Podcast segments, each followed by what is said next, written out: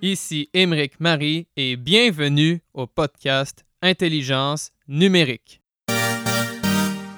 Mon objectif est de vous faire découvrir des dirigeants, entrepreneurs, consultants, professeurs, étudiants et toute personnalité qui œuvre dans les domaines de la transformation numérique, dont le Bitcoin, les crypto-monnaies, la blockchain, la finance décentralisée et plus largement les technologies financières. Juste avant de plonger dans la discussion, j'aimerais vous faire part de mes partenaires et liens d'affiliation. Le premier est BlockFi. Cette plateforme américaine permet de gagner des intérêts composés, de recevoir un prêt en dollars et de trader instantanément. Le deuxième est Bull Bitcoin. Cette plateforme non-custodial canadienne permet d'acheter et vendre des bitcoins exclusivement. Pour en savoir davantage sur mes autres partenaires et liens d'affiliation, ils se trouvent dans la description de l'épisode et sur mon site web emericmarie.com. Je suis un étudiant de nationalité canadienne et française à HEC Montréal. Présentement, je poursuis le baccalauréat en administration des affaires de profil bilingue, incluant les spécialisations en économie appliquée, finance et mathématiques. Avertissement, ce podcast est une expression de mes sentiments et a comme objectif de transmettre de l'information.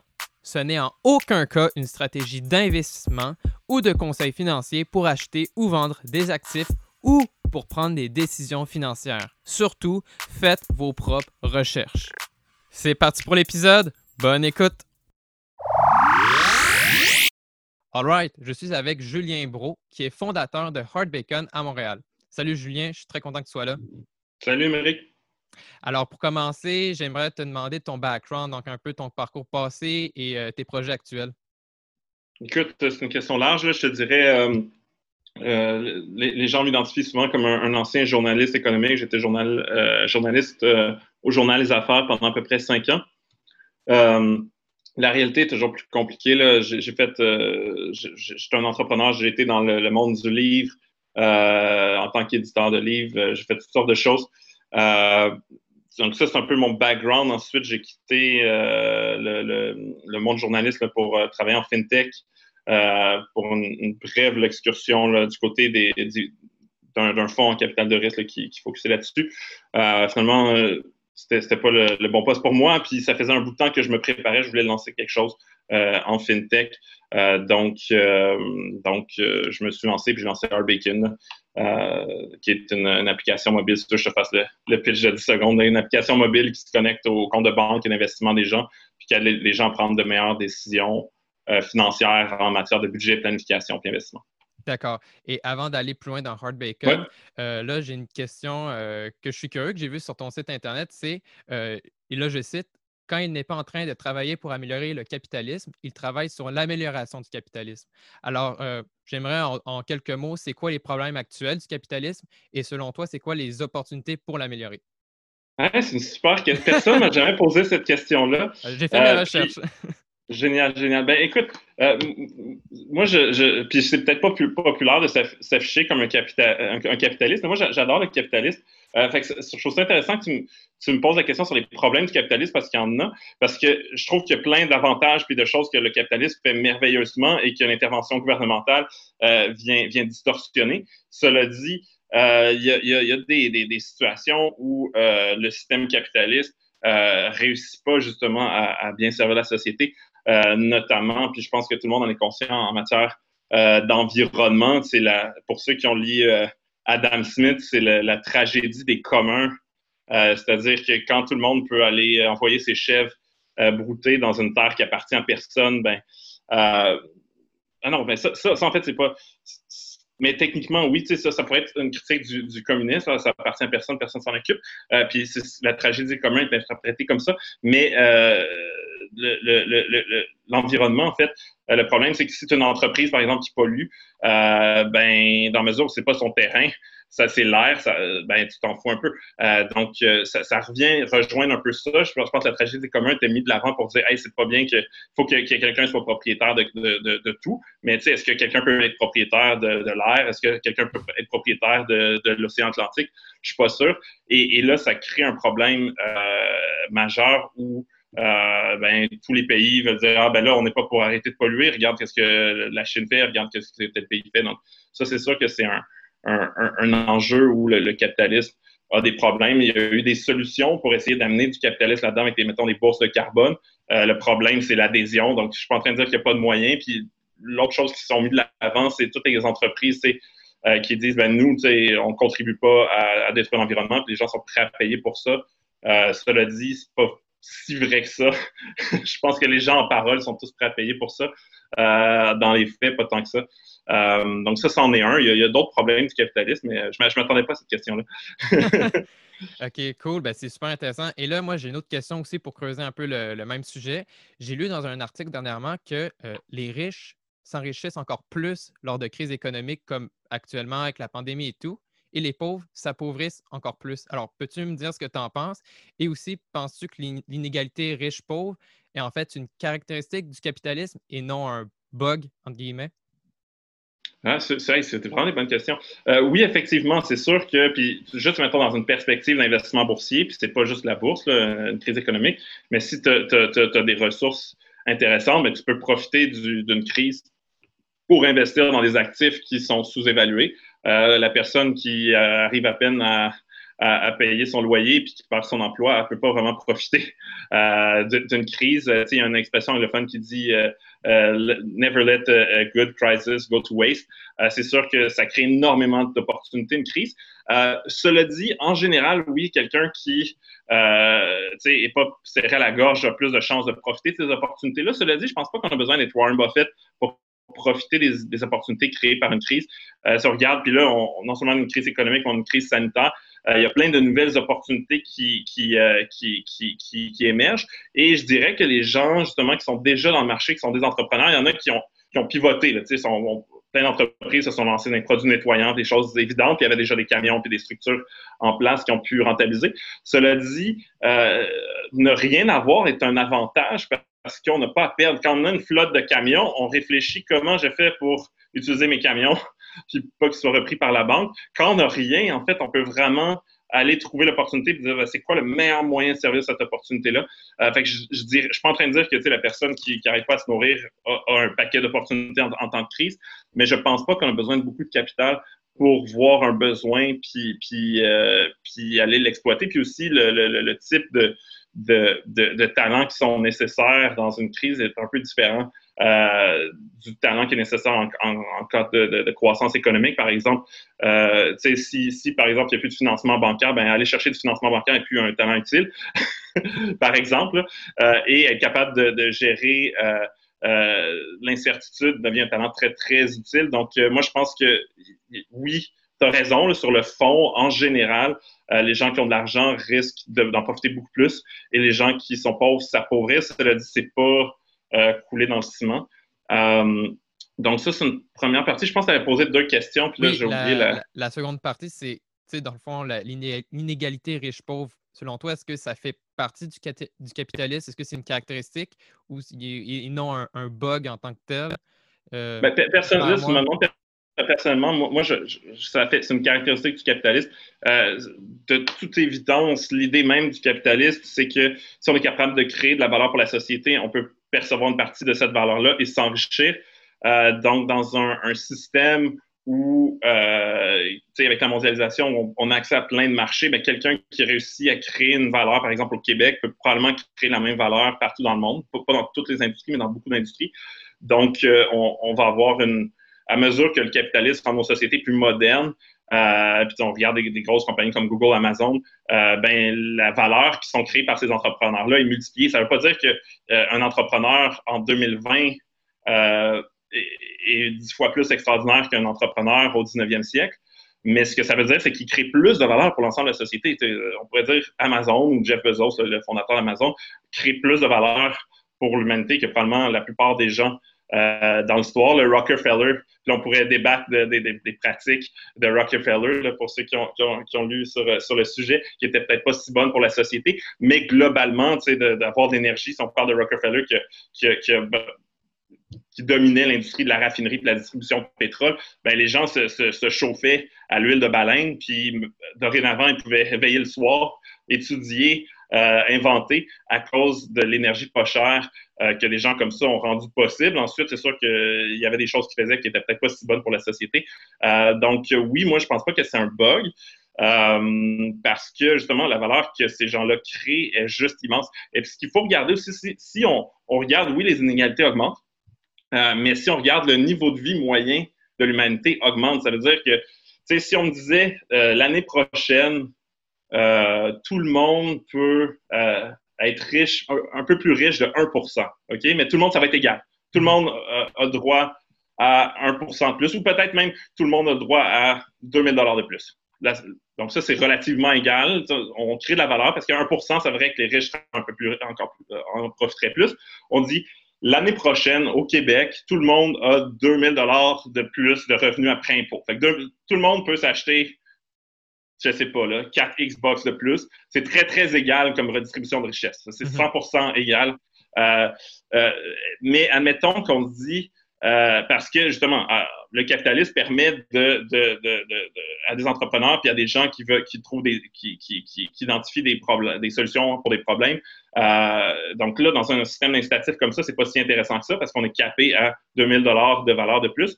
Euh, ben, on pourrait imaginer que en moyenne, tout le monde a 3000 dollars de plus, mais il y a des gens qui ont 500 dollars, il y a des gens qui ont 4000 dollars, et là, tu vas te retrouver à l'extrême des gens qui ont fait un million de dollars de plus avec, la valeur créée. Mais globalement, dans un système comme ça, qui est notre système, euh, la plupart des gens améliorent leur sort. Euh, mais c'est sûr que euh, avec du capitalisme puis là, on a un système qui est hybride avec le gouvernement qui, crée un certain filet social. Ça fait partie du système. Donc, je ne dirais pas que c'est un bug.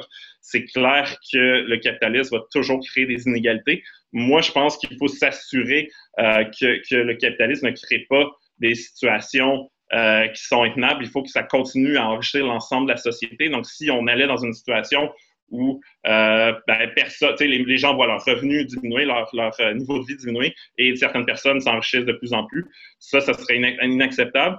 Euh, et une autre chose que, que, que, que les gens parlent pas, c'est qu'on fait un débat gauche-droite, programmes sociaux mm-hmm. versus libéralisme économique, c'est qu'il y, y, a un bénéfice qui est tangible pour les gens qui ont de l'argent, de ne pas avoir euh, des gens qui meurent de faim, qui se tirent euh, dessus dans la rue. Donc, oui, on, fait, on parle de redistribution de richesse, mais ultimement, de la même manière que les gens riches qui habitent à Westmount sont heureux de payer un peu plus de taxes pour avoir des beaux arbres puis des belles fleurs, c'est normal que dans une société, on, mette un mécanisme pour pas que des gens meurent de faim en, face de chez nous. puis il y a des pays, mettons, comme l'Inde, où tu sais, tu as, des villes comme Mumbai où tu as les, maisons les plus chères dans le monde qui coûtent des milliards de dollars et de l'autre côté, tu as des dizaines de millions de sans-abri. Euh, je pense pas que c'est une réalité euh, qui, est vraiment désirable. Et, oui, c'est sûr que euh, plus euh, il y a, plus il y a d'impôts, plus ça décourage dans un certain sens la créativité, mais je pense aussi être dans un environnement dangereux, un environnement où il y a plein de misère humaine, je suis pas sûr non plus que ça amène l'humanité dans la bonne direction. Euh, donc, je, te dirais que je ne suis pas un idéologue, euh, mais, euh, je trouve que le capitalisme est un.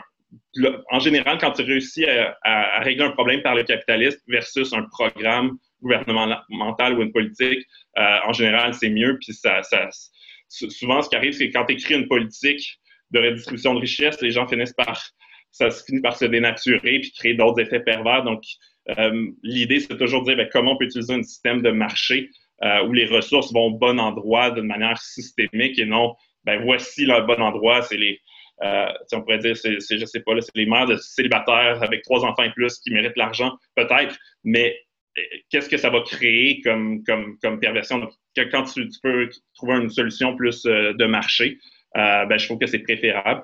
dans certains cas, je parlais de la bourse de carbone, c'est un enjeu qui est mondial, donc c'est pas un meilleur système. Dans, dans un certain cas, euh, des fois, il y a des lois qui existent, c'est pas un système de marché, c'est de dire, ben, mettre des produits, euh, euh, je sais pas, des, des, résidus nucléaires dans les rivières, c'est juste illégal. Ça, c'est pas vraiment une solution de marché, c'est juste une solution de, de bon sens. mais en tout cas, je ne sais pas si j'ai répondu à ta question. Oui, non, c'était super, super. Beaucoup de contenu intéressant. Et ensuite, une autre question qui est en lien. Et là, par contre, c'est plus par rapport au marché boursier, pardon, pour les marchés boursiers là, on voit vraiment qu'il y a comme un manque de corrélation entre la bourse et l'économie. Euh, juste par exemple, pour euh, les, chiffres euh, du PIB Q2 de cette année, par exemple aux États-Unis, moins 9,5% l'Allemagne, moins 11,7% Peux-tu m'expliquer, et là, on voit aussi SP 500 plus 24% pourquoi il y a comme une. C'est comme l'inverse total? Pour, être honnête, Émeric, je ne sais pas vraiment plus que toi. Puis j'ai posé la question à des économistes qui, euh, qui, qui, selon moi, devrait avoir des meilleures réponses. Puis, euh, c'est à long terme, le marché boursier devrait refléter l'économie en général. Il faut, dire que le marché boursier n'est pas l'économie, euh, parce que ce, ne sont que les entreprises cotées en bourse. Donc, ce sont des entreprises qui sont quand même beaucoup plus grandes. Donc, une partie de la réponse, c'est que la, la, pizzeria au coin de la rue qui ont forcé à fermer, euh, ben, elle n'a pas tant de ressources que ça pour se réorganiser, faire de la livraison. Euh, donc, elle a, puis on parlait tantôt de quand tu as plus de capital, tu peux profiter de plus d'opportunités, mais si tu es une chaîne de pizza cotée en bourse, bien capitalisée, peut-être que tu peux profiter de cette opportunité. Oui, tes revenus diminuent, mais tu peux racheter toutes les pizzeries indépendantes. Je dis pas que Domino's a fait ça ou que ça s'est fait, mais on t'est quand même mieux positionné euh, et euh, tu t'en pâtis moins qu'un acteur sans ressources et tu as aussi plus de capital peut-être pour repartir la machine. Euh, donc, dans un sens, c'est normal que les grandes entreprises soient moins secouées que, que la PME puis le travailleur autonome. Puis on s'entend que la plupart des économies ne sont pas des grandes entreprises cotées en bourse.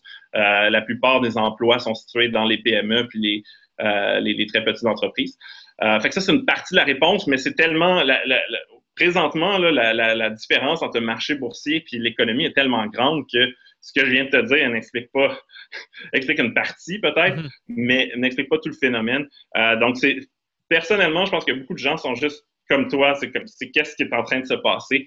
Euh, une autre, personne ne le sait vraiment. Une autre explication, euh, c'est que les gouvernements sont en train de, on dit imprimer de l'argent, qui est un, raccourci, mais essentiellement, ils injectent de l'argent dans le système euh, de, différentes manières via les, euh, banques centrales.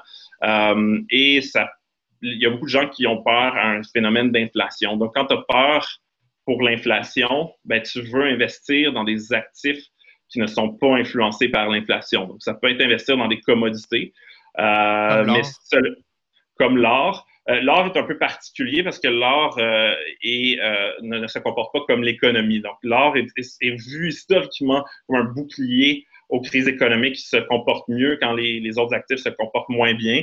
Historiquement, le rendement de l'or est quand même un peu moins bien que le, rendement de l'équité.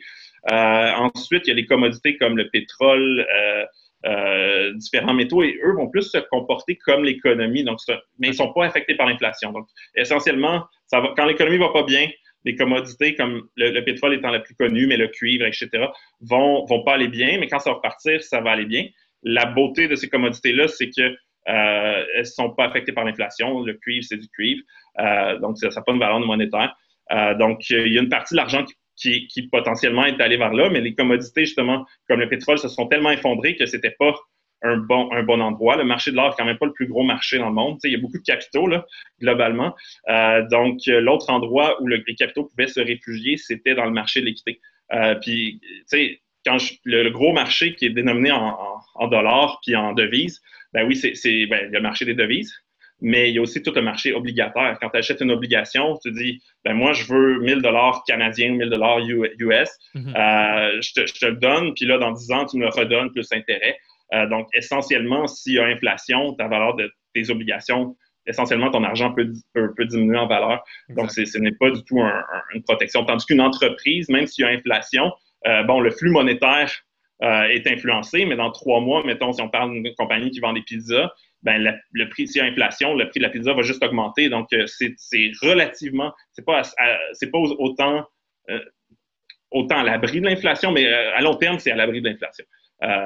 les entreprises peuvent être affectées par l'inflation, mais ne sont pas des entreprises que tu dis, ah, ben là, la, la valeur, mettons, là, dans un scénario complètement euh, surréaliste là, où la, la, la, monnaie vaut plus rien, mais ta compagnie pizza elle vaut pas mal la même chose parce que peut-être qu'elle accepte de l'or contre, contre la livraison, peu importe. Euh, donc, euh, donc, je te dirais que c'est probablement juste que les capitaux qui doivent aller quelque part et l'équité devient comme un endroit où les, capitaux se réfugient. mais c'est sûr que c'est si on regarde les différentes crises, on n'a jamais vu de crise aussi étrange que celle-là. Donc, c'est difficile. Quand il y a des crises euh, auxquelles tu peux, comparer d'autres crises, c'est plus facile de dire Ah, ça ressemble à telle autre crise, donc c'est ça qui devrait se passer. Euh, cette crise sanitaire-là, euh, créée par le COVID, est vraiment étrange. Je pense qu'il y a, je pense qu'il y a même plein d'économistes qui ne savent pas vraiment qu'est-ce qui va se passer. Puis j'en fais partie, j'ai aucune idée euh, si tu me dis qu'est-ce qui arrive. À long terme, les crises finissent. oui. euh, donc, ça, je, peux je peux te l'annoncer tout de suite. On va sortir la crise. Le seul truc, c'est que je ne peux pas dire quand. c'est bon, c'est bon. Alors, euh, ben ça, c'était un peu l'introduction. Là, maintenant, j'aimerais vraiment plus me lancer dans euh, ton entreprise, Hard Bacon. Donc, tu avais cité quelques mots au début, mais peux-tu juste, c'est ça, donc me redire qu'est-ce que Hard Bacon, Hard Bacon, pardon, et aussi, par exemple, euh, tu sais, mettons, moi, ma vision en tant qu'étudiant, quelle est ma plus-value, sachant, par exemple, que je suis avec une seule banque, j'ai un compte chèque, j'ai un compte CELI et je l'utilise seulement pour le courtage en ligne, tu sais? Hmm. Ben, ultimement, à Arbacon, on a commencé, nous, dans l'investissement. Fait que, on a bâti un logiciel d'analyse de portefeuille, euh, puis on a aussi un système de. de, donc, l'analyse de portefeuille, on va, on va, donner des feedbacks en, dépendamment de c'est quoi ton exposition et ton devise étrangère, euh, c'est quoi la volatilité de ton portefeuille, euh, c'est quoi ta répartition par secteur, de manière à aider les gens à bâtir un bon portefeuille. fait que c'est sûr que si tu me dis que tu essaies de faire du day trading, puis tu investis dans dans des compagnies en faillite, je pense pas que Arbacon va t'apporter une grande valeur, mais juste l'investissement, nous, on l'a vraiment bâti en se disant plutôt que les gens entrent euh, toutes leurs transactions avec les dates, ainsi de suite, ce qui est extrêmement long, pour être honnête. Euh, c'est OK, ben, telle date, j'ai fait telle transaction, tant d'actions à tel prix, avec telle devise. Euh, ben, on se connecte directement sur les comptes d'investissement. Ça peut être des comptes de courtage en ligne, euh, comme, euh, je sais pas, le Banque nationale, courtage direct, West Trade, World Simple Trade, puis ces choses-là. Euh, mais ça peut être aussi des comptes qui sont gérés par des conseillers comme euh, BMO, Nesbitt Burns, etc. Euh, donc, on, se connaît vraiment surtout, incluant les, comptes avec des fonds communs.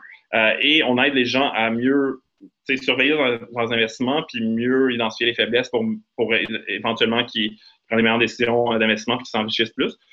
fait que selon moi, pour quelqu'un qui s'occupe de ses placements, c'est sûr que oui, on se connaît sur les comptes avec conseillers, mais la personne qui ne sait même pas c'est quoi un fonds commun, euh, oui, on va dire c'est quoi les, frais à l'intérieur et tout ça, mais si la personne ne veut rien savoir, on ne va pas l'aider. Fait qu'on a conçu une La partie investissement d'Arbekin est utile pour vraiment savoir qu'est-ce qui se passe avec son argent, puis on peut cliquer aussi sur les composants de son portefeuille et avoir plus de données. Euh, fait que ça, c'est une partie. Euh, mettons que tu n'as pas de compte d'investissement. Euh, je ne sais pas si tu en as un, Émeric, tu as l'air passionné par les finances, peut-être que tu en as un, mais j'imagine que la moyenne du monde dans ta, dans ta tranche d'âge n'en ont pas. Euh, ben, nous, on a un outil, c'est pour ça qu'on dit tout le temps, on aide les gens à prendre des décisions en matière de budget, de planification mm-hmm. puis d'investissement. Euh, ben, ça serait plus les fonctionnalités euh, budget puis planification. Le budget, ben, je pense que tous les étudiants, tous les étudiants doivent le gérer. Vous, avez peu de revenus puis vous avez des dépenses. ben, essentiellement, en se connectant sur le compte de banque, on va être capable d'identifier, OK, ben, combien en restauration, puis dans différentes catégories. les gens qui veulent vraiment faire un budget peuvent mettre des limites à chacune de ces catégories-là et aussi aller euh, euh, changer les catégories, mettons, parce que des fois, on, on peut faire l'épicerie dans une pharmacie aujourd'hui, mais c'est sûr que si tu vas, une, tu vas dépenser 20$ chez Pharmaprix, pour te donner un exemple concret, euh, ben, par des, par notre technologie va dire que c'est une dépense en soins de santé et médicaments. Euh, et euh, peut-être que c'est de la nourriture. Fait que là, tu peux aller recatégoriser cette transaction-là dans la bonne catégorie, de sorte que tu es vraiment un. où est-ce que va mon argent? je pense que beaucoup de gens dépensent leur chèque de paye ou leur, leur argent, puis c'est comme, oh my God, ça c'est parti tellement vite. Mais là, ça permet vraiment de le voir. Puis, dans, on clique sur chaque catégorie, on peut voir les transactions. Euh, puis aussi, on a un algorithme qui permet de prédire, plutôt que de dire avant, tu sais, ah, tu as dépassé ton budget pour nourriture, mais c'est comme, je vais pas arrêter de manger le reste du mois parce que j'ai dépassé mon budget de nourriture, right? fait qu'on le dit avant. sais, aussitôt qu'on notre algorithme est capable de voir des tendances puis de dire ben, si tu continues comme ça, tu vas, tu vas dépasser ton budget nourriture. Fait que ça, c'est plus utile que de le dire après coup après coup, c'est utile dans le mois prochain qui est comme ah, OK, ben, il faut que je dépense moins, mais le but d'une application, c'est d'aider les gens à épargner. Euh, puis ça, on l'a fait parce que euh, on s'est rendu compte que beaucoup de, gens, beaucoup de gens, peu importe leur niveau de revenu, puis tu sais, là, tu es étudiant, fait que là, tu, dois t'imaginer que genre, si tu faisais 100 000 comme tu nagerais dans l'argent, ce qui est vrai si tu gardais le même niveau de vie. c'est oui, totalement. Euh, mais mais l'enjeu, c'est que l'être humain a tendance à, dépenser tout son argent. Fait euh, les gens, ils se disent ça, puis là, ils se retrouvent dans cette situation-là 5 ans, 10 ans plus tard parce qu'ils ont fait des, bonnes études, puis euh, ils se retrouvent à acheter une belle voiture, puis euh, se retrouvent à la même situation où des fois, il y a des mois où ils se retrouvent euh, endettés. Là, ils se disent, oh my God, il faut que je contrôle mes, dépenses. je pense que c'est un problème que tout le monde a. Puis le, troisième volet, c'est la planification, ou le premier, dépendamment de, l'heure dans lequel tu, regardes ça. Euh, c'est-à-dire que ben, c'est quoi tes objectifs de vie? Euh, bon, c'est sûr qu'à ton âge, tu ne vas pas penser à ta retraite. non, je pas mais, mais, ça pourrait être ça. Pourrait être ça. Il y a du monde qui dit ah, il y a un mouvement de, prendre sa retraite ou être indépendant financièrement très jeune. Tu pourrais dire ah, je veux prendre ma retraite à 35 ans. Personnellement, moi, j'aime ce que je fais, j'ai pas envie de prendre ma retraite, euh, mais euh, il y a des gens qui s'appellent ça comme objectif, ça peut, être, ça peut être acheter une maison, acheter une voiture, euh, ça peut être retourner aux études, il y a un paquet d'objectifs de vie qu'on peut avoir, puis souvent, les gens, ils se disent, ah, j'aimerais ça le faire, mais je peux pas, je peux pas, j'attends le bon moment, puis là, ils se retrouvent en maison de retraite, puis ils n'ont rien fait. ben, c'est pour ça qu'on a créé la partie planification, les gens peuvent se créer des objectifs, et on leur dit qu'est-ce qu'ils doivent faire pour l'atteindre. Souvent, ça passe par l'épargne. Puis, euh, pour tout objectif à long terme, ben, l'épargne, est-ce qu'on veut le garder dans un compte chèque puis faire 0,0001 d'intérêt? ben non, on devrait le placer. Euh, puis là, dépendamment de, de, l'objectif, ben là, il y a différents placements qui peuvent être appropriés. Euh, nous, on n'est pas, on fait pas du conseil financier au sens de la loi sur les valeurs mobilières, dans le sens que on va pas dire, ah, Émeric, on, on a analysé ton profil et ton horizon de placement et tu devrais investir dans des actions d'Apple ou dans tel fonds.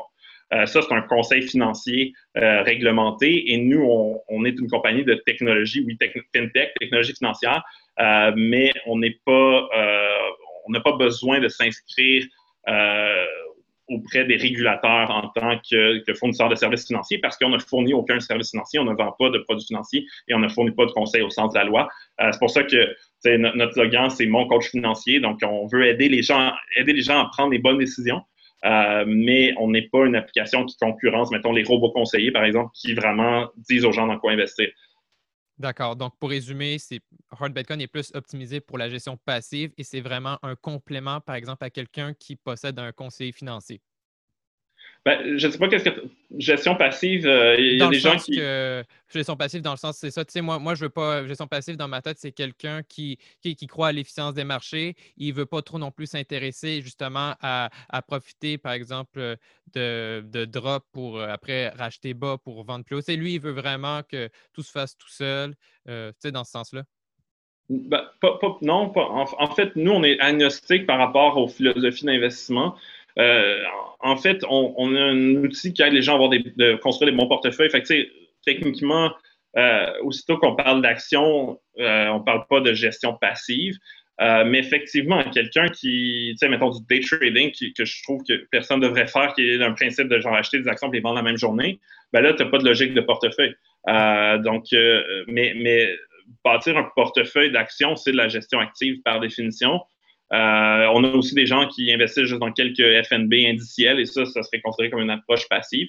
Euh, puis, puis, en fait, le logiciel peut apporter la valeur aux deux profils d'investisseurs. Euh, ça, le, puis un profil, justement, plus jeune, qui est de dire Oh my God, j'ai vu Wolf of Wall Street ou une coupe de films, là, puis je pense que je vais devenir millionnaire avec mon 1000$, puis je vais faire plein de transactions sans avoir un portefeuille, sans gérer mon risque.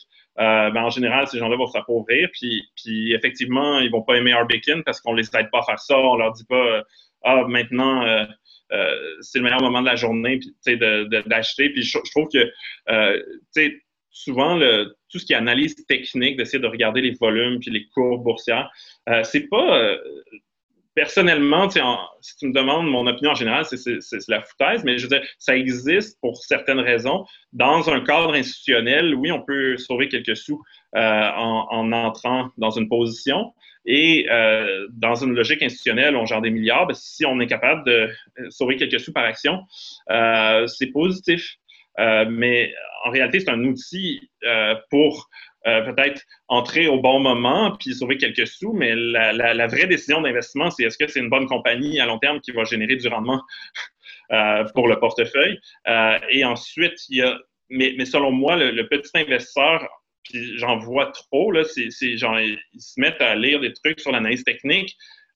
Et pensent qu'ils n'ont pas besoin de construire un bon portefeuille parce qu'ils vont sauver quelques sous en entrant. Puis de toute façon, dans une logique de dire, ah ben moi, j'ai pas besoin d'un bon portefeuille pour investir dans des bonnes compagnies parce que je leur vends cinq minutes plus tard, ben, à court terme, un investisseur de détail n'a aucun avantage puis qu'il y a des désavantages à faire ça. Je veux dire, même s'il paye pour des, des, données en temps réel, ces données arrivent quelques peut-être pas quelques secondes, mais au moins quelques euh, nanosecondes ou microsecondes plus tard que tout le monde dans l'industrie. Donc, euh, et l'autre chose aussi, si c'est des choses, si utilisent des techniques euh, qui sont logiques d'analyse technique, ben il y a des logiciels qui font la même chose et qui le font avant la personne. Fait qu'à à long terme, la personne, de la même manière que quand on va jouer au casino, on finit par perdre, euh, ben, c'est ce qui, risque de se passer avec des investisseurs qui, qui, essayent juste de, jouer une game qui est jouée justement par des algorithmes, par des ordinateurs, dans les serveurs des échanges dans le monde.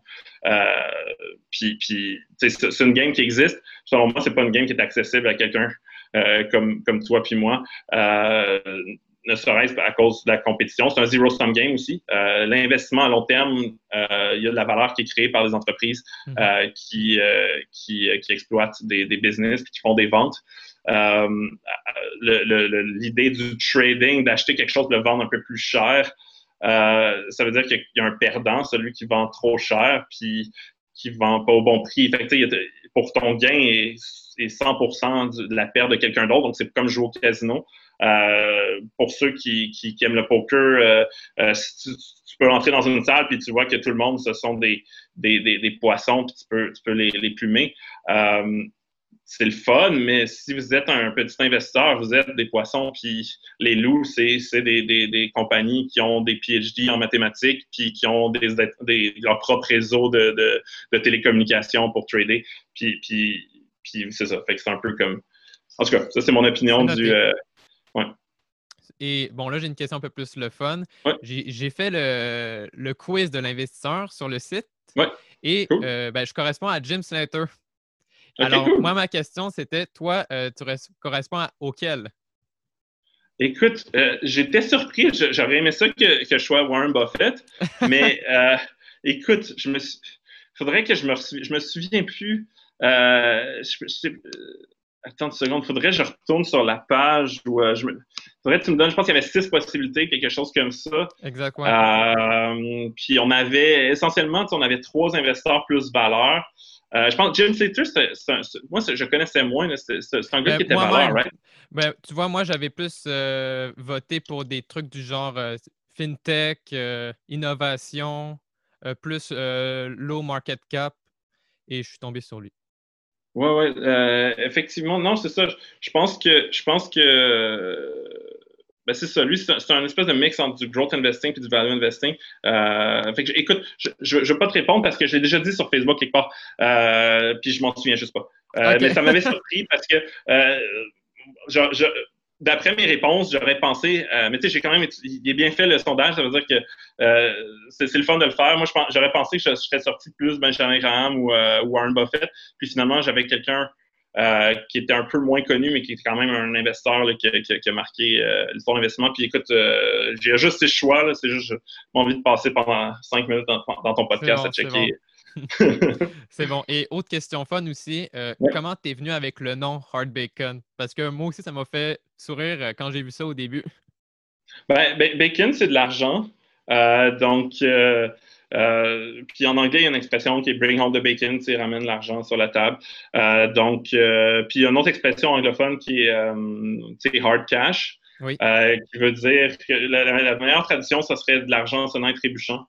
je sais pas si tu entendu parler de ça.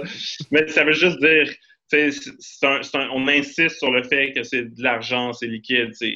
Euh, puis euh, en, anglais, tu as, hard cash, ou tu peux dire aussi cold hard cash, c'est pour insister plus. Euh, fait que vraiment ça, c'est-à-dire, nous autres, on voulait donner la vérité sans, sans sans, sans, sans, filtre. ce que tu vois, c'est ce que, ce que tu obtiens. Euh, pour, euh, pour faire un anglicisme encore.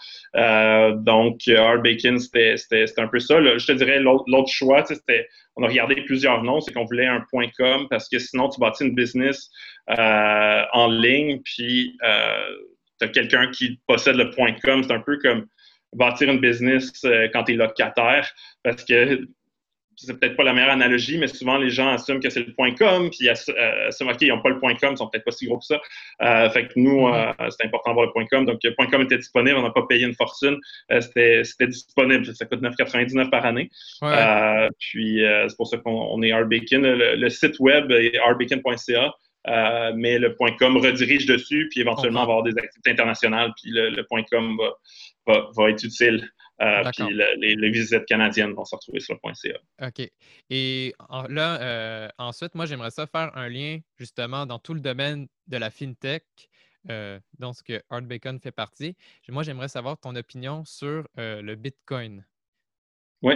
Écoute, mon opinion sur le Bitcoin, c'est que I, don't know. Euh, personnellement, si tu me demandes, tout, tout le monde des, des cryptocurrencies en général, le Bitcoin étant de loin le, le, le, véhicule le plus connu puis le plus utilisé en, en tout cas, il n'est pas si utilisé que ça, mais en tout cas, parmi les crypto-monnaies, oui. Euh, donc, euh, ce monde-là est plein de, de, de, de, gens qui ne savent pas de quoi ils parlent. c'est plein de gens qui, qui investissent dans quelque chose qui est comme une valeur refuge, un peu comme l'art, mais qui, dans le fond, n'a pas vraiment de valeur fondamentale autre le prestige d'être la première grande crypto-monnaie euh, qui a été lancée.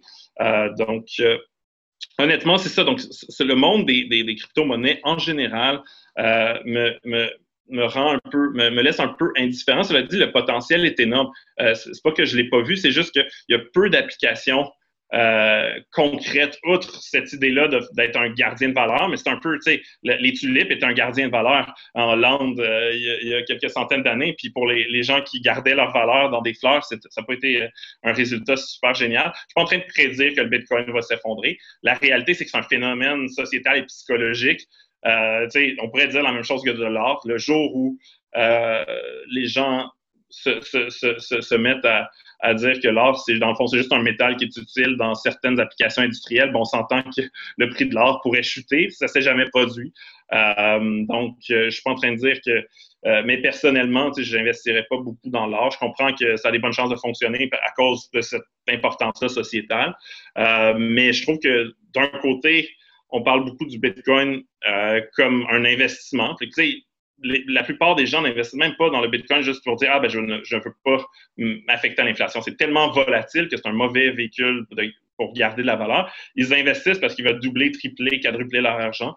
Euh, et pourquoi ça quadruplerait euh, le Bitcoin, j'en ai aucune idée. Ça ben, écoute, c'est parti de rien. Mais si tu veux, si tu me permets, j'aimerais ça te dire ma vision pour essayer de, t'éclairer aussi ou qu'on, c'est ça, s'éclairer sur le truc parce que tu vois, c'est ça, moi, pour résumer, euh, je suis un peu un passionné de tout ce domaine-là depuis novembre 2017 et je veux dire, l'innovation est tellement exponentielle que honnêtement, il faut suivre à chaque jour parce qu'il y en a tellement. Fait que, moi, en gros, le, Bitcoin, en fait, je le vois vraiment comme, ben, premièrement, première chose à savoir, c'est que c'est quand même l'actif le plus performant des dix dernières années. Ça, c'est une chose à noter. Et moi, vraiment, je le vois, euh, on peut aussi voir le Bitcoin comme euh, en fait un actif qui fait la promotion de l'inclusion financière, si je peux dire, et d'un futur où tout le monde peut devenir sa propre banque. Parce que, tu sais, en d'autres mots, quand tu as du Bitcoin, ben, en fait, tu l'as dans un portefeuille numérique à toi qui, et tu as tes propres clés d'accès. Et mmh. donc là, c'est cool parce que là, tu ne passes plus par d'intermédiaires. Fait que ça, c'est comme la première comme, chose à savoir. Ensuite, moi, je vois vraiment le Bitcoin aussi comme une monnaie, dans le sens qu'il agit comme une euh, réserve de valeur, parce que si tu zoomes out sur le long, long terme, tu vois vraiment que euh, ça se stabilise et c'est vraiment comme des marches. Et ça n'a jamais, tu sais, le, tomber à zéro, euh, oui, le, pire qui est arrivé dernièrement, c'est début 2018, ça, ça, a atteint son sommet à 20 000 US. Après, c'est tombé dans les 4-5 000 parce que là, il y a eu une bulle complète parce que là, les gens se sont rendus compte que tous les projets liés à ça, c'était juste un document PDF, mais dans le fond, il n'y avait rien. Mais depuis jusqu'à aujourd'hui, là, ça s'est consolidé, puis là, les projets sont avancés, tu sais. Et aussi, le Bitcoin, je trouve que c'est un moyen d'échange parce que oui, tu sais, c'est très facile d'échanger euh, sur la blockchain du Bitcoin. Dans le fond, c'est le, registre qui permet mmh. d'être transféré. Peer-to-peer. Donc, ça, je trouve que c'est vraiment intéressant. C'est vraiment facile. Tu sais, que tu sois en Asie puis une autre personne, justement, à Montréal. Tu sais, dire, il y a, tant qu'il y a une connexion Internet, les frais de transaction sont minimes à moyens. Ça dépend du montant puis du volume d'activité, mais ça, c'est super facile. Et en plus de la monnaie, je le considère vraiment, en fait, moi, j'irais même plus loin comme une, commodité, puisque moi, je le vois vraiment en fait comme l'or numérique, l'or 2.0. Et tu sais, comparé à, l'or, l'or, il agit comme une réserve de valeur, mais l'or, on le sait bien, c'est un mauvais moyen d'échange parce que tu sais, trimballer tes, tes, lingots d'or, c'est pas très pratique. Et bref, tu dans le fond, avec l'histoire, on voit vraiment que la, la monnaie, que ce soit justement des devises aussi, si on regarde dans le passé, les métaux, les métaux précieux, comme tu citais au début de l'enregistrement, et même si on va encore plus loin dans le passé, mais les coquillages, c'était utilisé comme monnaie pendant un temps. Et là, ben, maintenant, on voit vraiment, c'est autour du Bitcoin qui commence et qui veut rendre en fait la monnaie numérique. Et en fait, euh, pour résumer, le Bitcoin. Euh, la, monnaie est déjà numérique, là? Oui, mais. oui, mais numérique dans le sens que là, c'est une monnaie numérique dans le sens basé sur la blockchain qui est décentralisée, que là, tu ne passes plus par d'institutions financières et de banques, c'est vraiment du peer-to-peer entre deux personnes et rien d'autre. Fait que c'est ça aussi dans le sens numérique. C'est vraiment ça, c'est comme monnaie d'Internet. Selon moi, c'est une technologie qui, va. Puis, tu sais, je, je faisais partie des gens, peut-être j'ai toujours été un, gars un peu plus sceptique. Là, fait jamais été un, gros enthousiaste qui dit que tout va disparaître puis euh, euh, tout va être la crypto-monnaie dans le futur. mais, je trouve que c'est très intéressant, effectivement. Euh, et, selon moi, on va voir des technologies comme ça avoir des applications commerciales. Mais à, date, toutes les applications commerciales de Bitcoin que j'ai vues, en général, c'est tout lié à la spéculation, aussi comme gardien de valeur. et, et, les transactions Bitcoin euh, puis le réseau Bitcoin lui-même est extrêmement limité en termes de nombre de transactions puis de rapidité. Euh, euh, et, c'est, selon moi, il y a un paquet de limitations qui, qui pourraient un jour être, être, résolues. Tu sais, quand on fait un transfert international avec Swift, c'est, compliqué puis c'est long. Cela dit, si nos opérations sont en dollars canadiens, je veux pas comme, mettons, je vends quelque chose 5 000 je veux pas avoir comme entre, entre 3 000 puis 20 000 C'est comme j'aimerais comme avoir quelque chose qui ressemble à 5 000 fait Juste pour cette raison-là, puis à cause des délais euh, qui, font en sorte, puis, la volatilité, de délais combinés à la volatilité. Swift, c'est lent, mais il y a beaucoup moins de volatilité sur les devises qui sont supportés par les banques centrales. Euh, donc, ça, reste euh, le, moyen d'échange le, plus utile. Puis, je pense que la grosse application vraiment intéressante, c'est mettons un smart contract. quand je signe un contrat, il faut que je me fie sur les lois, puis ben, je vais te poursuivre si tu ne me payes pas, puis ta réputation. Honnêtement, la plupart en affaires, il n'y a pas tant de poursuites que ça. Les gens ont une réputation. On est au Canada, on a signé un contrat ensemble, tu me dois tant d'argent, tu vas me le transférer. et avec un, smart contract, techniquement, tu peux avoir une espèce de contrat qui s'exécuterait puis en, en fonction de, de, ce qui, se passe entre nous, puis notre relation, ça pourrait automatiquement se, payer et, ça pourrait créer plus de confiance. Peut-être ça me porterait à justement me dire Ah, est-ce que je fais confiance à quelque chose de critique à quelqu'un en Ukraine? Euh, Peut-être plus parce que j'ai du Bitcoin. je, vois le, mais, mais, la réalité, c'est que de tout, j'ai jamais rien vu quelque chose de concret. Puis quand je vois des grosses compagnies annoncer des, des trucs blockchain, c'est comme, euh, tu sais, j'ai vu des trucs genre, ah, c'est du traçage, mais genre, tu pourrais avoir juste un third party qui est un organisme en lequel les gens ont, confiance, puis tu économises juste un gros paquet d'argent en technologie, puis c'est plus rapide, puis c'est plus efficace. Fait que souvent, c'était juste pour dire Ah, ben nous autres, on est branchés sur la technologie, puis on utilise un, une base de données de type blockchain euh, pour, pour faire quelque chose. Euh, donc, à date, je trouve que les, promesses n'ont pas été remplies. Euh, je pense que ça va être très prometteur. Je pense pas que c'est la dernière fois qu'on entend parler de ça. Puis à un moment donné, on va faire Oh my God, il va y avoir des choses vraiment grosses qui vont se bâtir là-dessus. un peu comme. mais en tout cas, présentement, je fais juste te dire, je suis un peu sceptique. Mais ça va arriver, je sais juste pas quand. c'est bon, c'est bon. Écoute, pour euh, conclure euh, cet enregistrement, moi, je, je, pose toujours deux questions. C'est n'est pas forcément en lien avec tout ce qu'on a parlé. Puis après, à la fin, tu pourras me poser une question pour moi. OK. Donc, euh, ben moi, ma, première question pour finir, c'est quel est ton livre le plus marquant ou préféré? Mon livre le plus marquant préféré, j'en ai lu plein.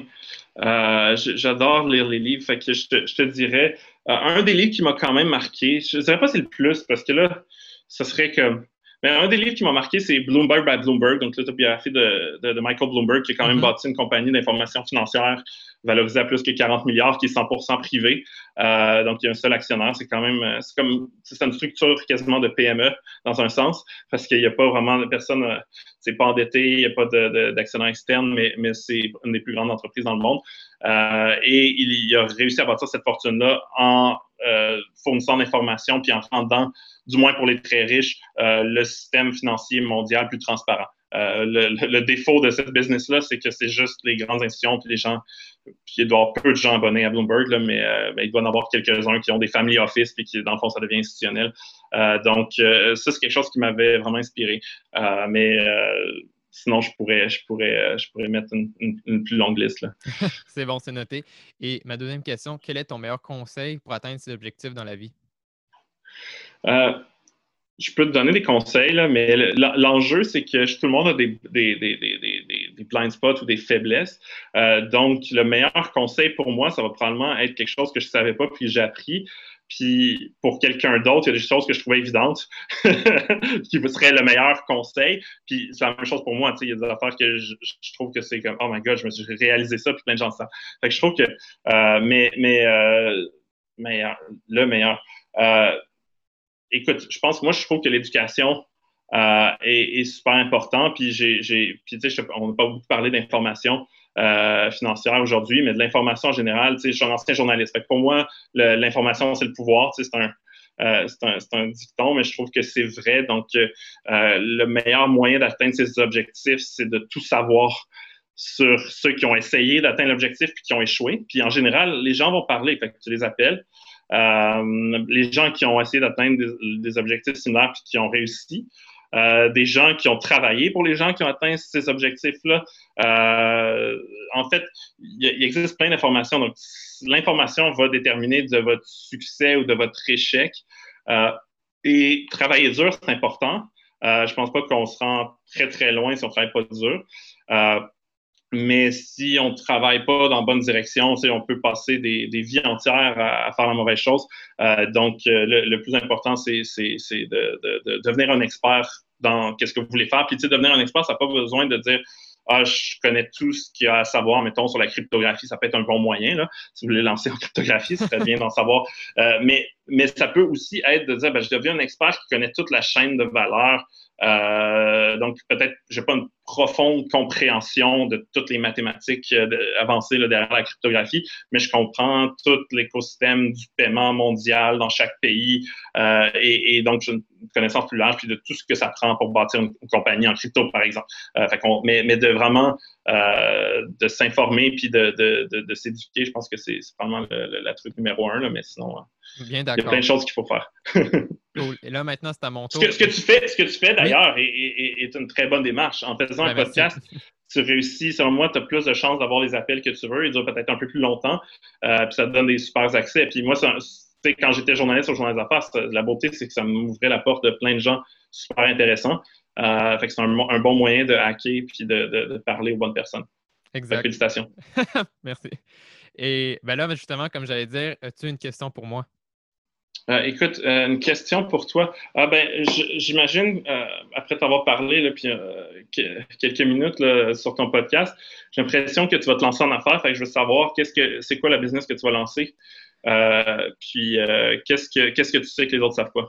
OK, ben écoute, c'est sûr que moi j'ai un intérêt, ça je, le dis souvent à mes amis et tout, j'ai un intérêt dans tout ce qui est la finance, mais au niveau, tu sais, par exemple, exemple simple, venture capital, tu sais, euh, faire partie d'une organisation pour faire grossir une entreprise. Et moi, évidemment, ben là, moi, mon intérêt, c'est dans tout ce qui est niveau fintech, blockchain, euh, crypto-monnaie, comme on a parlé. Donc, peut-être participer justement euh, au niveau finance d'une compagnie qui développe des solutions là vraiment concrètes qui, pourrait, apporter vraiment un besoin euh, dans le domaine justement qui serait lié à la blockchain et monnaie numérique. Ça, ça m'intéresserait. Mais bon, c'est une idée parce qu'au mmh. final, je me ferme aucune porte et de là encore, tu sais, je je pourrais pas te dire le futur. Là, c'est, euh, Puis, qu'est-ce, que tu sais que, les autres ne savent pas? Ça, peut être quelque chose que beaucoup de gens savent, mais que la plupart des gens ne savent pas. Des fois, il y a quelque chose qui te paraît évident. Ouais.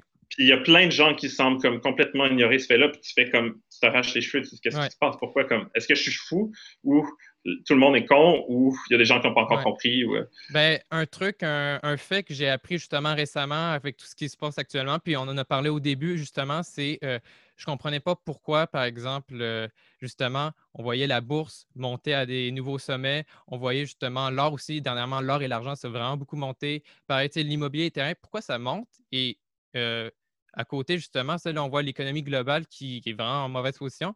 Et là, j'ai réalisé, c'est ça, dans le fond, je ne sais pas si ça participe au complet, mais tout, par exemple, ce qui est relié au dollar, les devises, que là, justement, comme c'est contrôlé au, gouvernement, ben, c'est lui qui décide d'en imprimer autant qu'il veut pour supporter les prêts ou plus simplement PCU. Mais ça, justement, ça, crée de l'inflation dans le sens que là, il y a beaucoup trop de dollars. On submerge l'économie de dollars. Fait que ça, ça veut, dire, dans le fond, que par exemple, je ne sais pas moi, un terrain, mais maintenant, ça, ça, ça coûte plus de dollars pour acheter. Et mmh. ça, je trouve, là, j'ai comme vraiment cliqué, ah, OK, fait que c'est pour ça que les stocks, ils augmentent. C'est c'est pas tant que leur valeur, ils ont changé, c'est que c'est maintenant, ça en coûte plus de dollars pour acheter la même unité de stock, si tu veux, tu sais. Ben, c'est parce que présentement, on n'assiste pas à l'inflation euh, plus que d'habitude présentement. Euh, fait que l'augmentation des stocks n'est pas expliquée par une inflation euh, réalisée. C'est plus les investisseurs on, peur que l'inflation se réalise. Puis, l'autre chose qu'il faut voir, c'est que c'est pas euh, euh, quand l'inflation est créée par. Euh, puis là, il y a différents économistes qui vont dire différentes choses, mais en tout cas, plusieurs économistes considèrent que le phénomène inflationniste est un phénomène monétaire. et l'autre chose, c'est que quand le gouvernement, justement, va racheter ses propres obligations ou baisser ses taux d'intérêt, puis faire plusieurs choses, justement, pour créer, augmenter la masse monétaire. Euh, il faut dire que dans, les banques, souvent, vont, présentement, font moins de prêts, font moins de nouveaux prêts. Donc, euh, les banques sont un autre vecteur de création monétaire. Ça veut dire que ce n'est pas tout l'argent injecté par le gouvernement et pas une augmentation nette euh, de la masse monétaire. L'économie, présentement, à cause du système financier, on est en train de diminuer la masse monétaire de manière naturelle en crise économique. Fait qu'eux, ils compensent à ça. Donc, c'est moins pire que ça en a l'air. Ça reste que on, a rarement vu les gouvernements euh, intervenir aussi massivement dans, l'économie. Donc, en tout cas, c'est juste une petite notion. Intéressant, cool. Ouais, ben, j'en apprends tous les jours aussi. Donc, euh, pour résumer, les gens qui voudraient en savoir davantage sur ce que tu fais, Hard Bitcoin, on peut les envoyer où? Ben, ils devraient aller sur leur iPhone ou leur euh, téléphone Android dans Google Play ou l'App Store, chercher Hard Bacon, H-A-R-D-B-A-C-O-N, puis télécharger l'application. Euh, en plus, depuis un mois, l'application est gratuite pour tout ce qui est budgeting puis planning. Euh, et on a une version premium pour les gens qui veulent accéder à nos fonctionnalités, d'analyse de portefeuille, etc. Euh, donc, tout le monde qui nous écoute devrait. Puis en plus, on a un essai gratuit. Donc, un, ça va toujours être gratuit pour le budgeting puis planning. Puis deux, si vous vous voulez juste regarder qu'est-ce que Arbicon fait pour l'investissement, connecter vos comptes d'investissement, regarder qu'est-ce que ça fait. Euh, c'est gratuit. Euh, puis, euh, puis potentiellement, vous trouvez des moyens d'améliorer votre portefeuille. Puis, puis, si vous n'utilisez pas l'investissement, ben épargnez. Puis à un, moment donné, vous allez avoir des investissements, puis vous allez vous abonner à Arbicon Premium. Super. Alors écoute, Julien, ben, je te remercie beaucoup pour ton temps, pour l'enregistrement. Et ben, on reste en contact. Parfait. Merci beaucoup. Voilà, c'est la fin et j'espère que vous avez aimé trouver l'épisode très enrichissant. Si vous souhaitez me contacter pour quelconque question ou demande, je suis à votre écoute sur LinkedIn, Twitter, Telegram ou encore à mon adresse courriel. Vous trouverez mes infos pour me contacter sur mon site web emericmarie.com. Finalement, la meilleure façon pour m'encourager est de partager intelligence numérique à votre entourage. N'oubliez pas d'aller consulter mes partenaires et liens d'affiliation pour profiter de leurs services et produits clés en main.